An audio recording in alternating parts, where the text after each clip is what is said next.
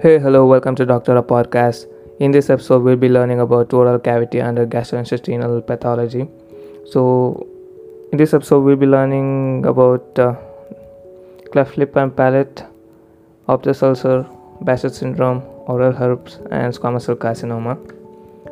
So, coming to cleft lip and palate, this is basically full thickness defect of lip or palate, and this occurs because of uh, failure of facial prominence to fuse.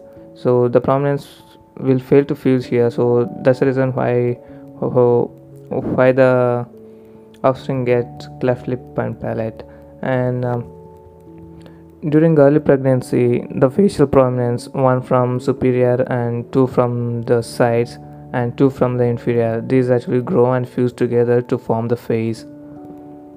And uh, this cleft lip and uh, palate usually occurs together, and uh, rarely we can see the isolated cleft lip or palate, and this is actually less common. And now coming to aphthous ulcer. So this is actually painful and superficial ulceration of oral mucosa. And this arises in relation to stress and uh, resolves spontaneously. And um, this may occur again uh, but uh, this often recurs and um, this is characterized by grayish base and that will be surrounded by erythema.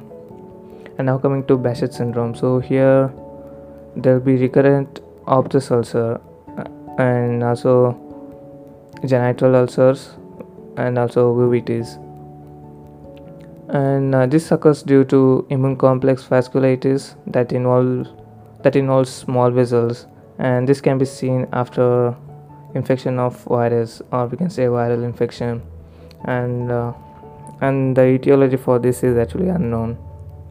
Now coming to oral herpes so here the vesicles involving oral mucosa that rupture and that's resulting in shallow painful red ulcers.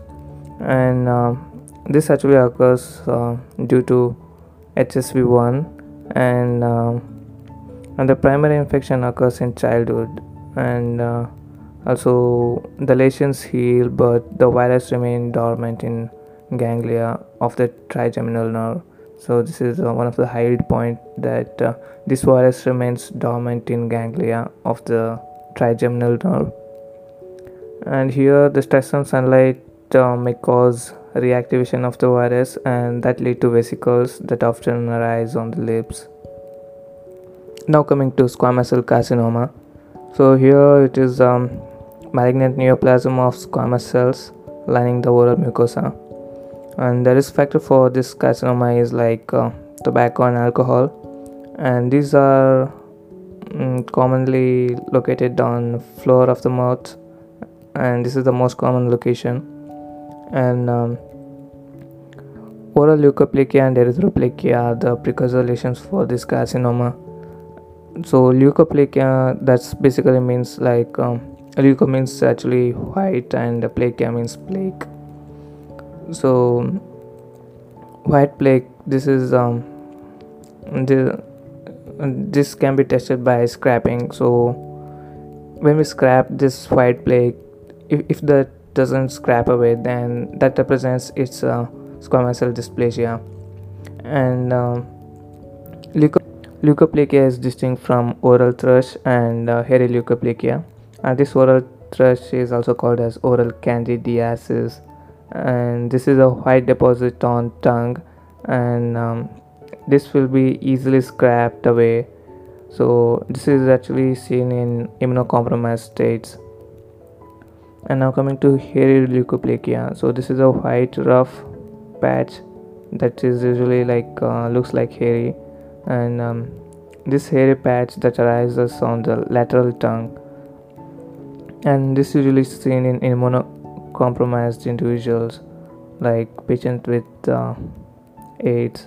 And this is actually due to EBV induced squamous cell hyperplasia. And um, this is not pre-malignant. And also coming to erythroplakia so erythro means red and plakia means plaque this is basically like a red plaque and this represents the vascularized leukoplakia and this is highly suggestive of squamous cell dysplasia. And here the erythroplakia and leukoplakia often biopsied to rule out carcinoma. Well that concludes our uh, topic for oral cavity. Next we'll be discussing about uh, salivary gland in uh, next episode. We'll see you there. Bye bye take care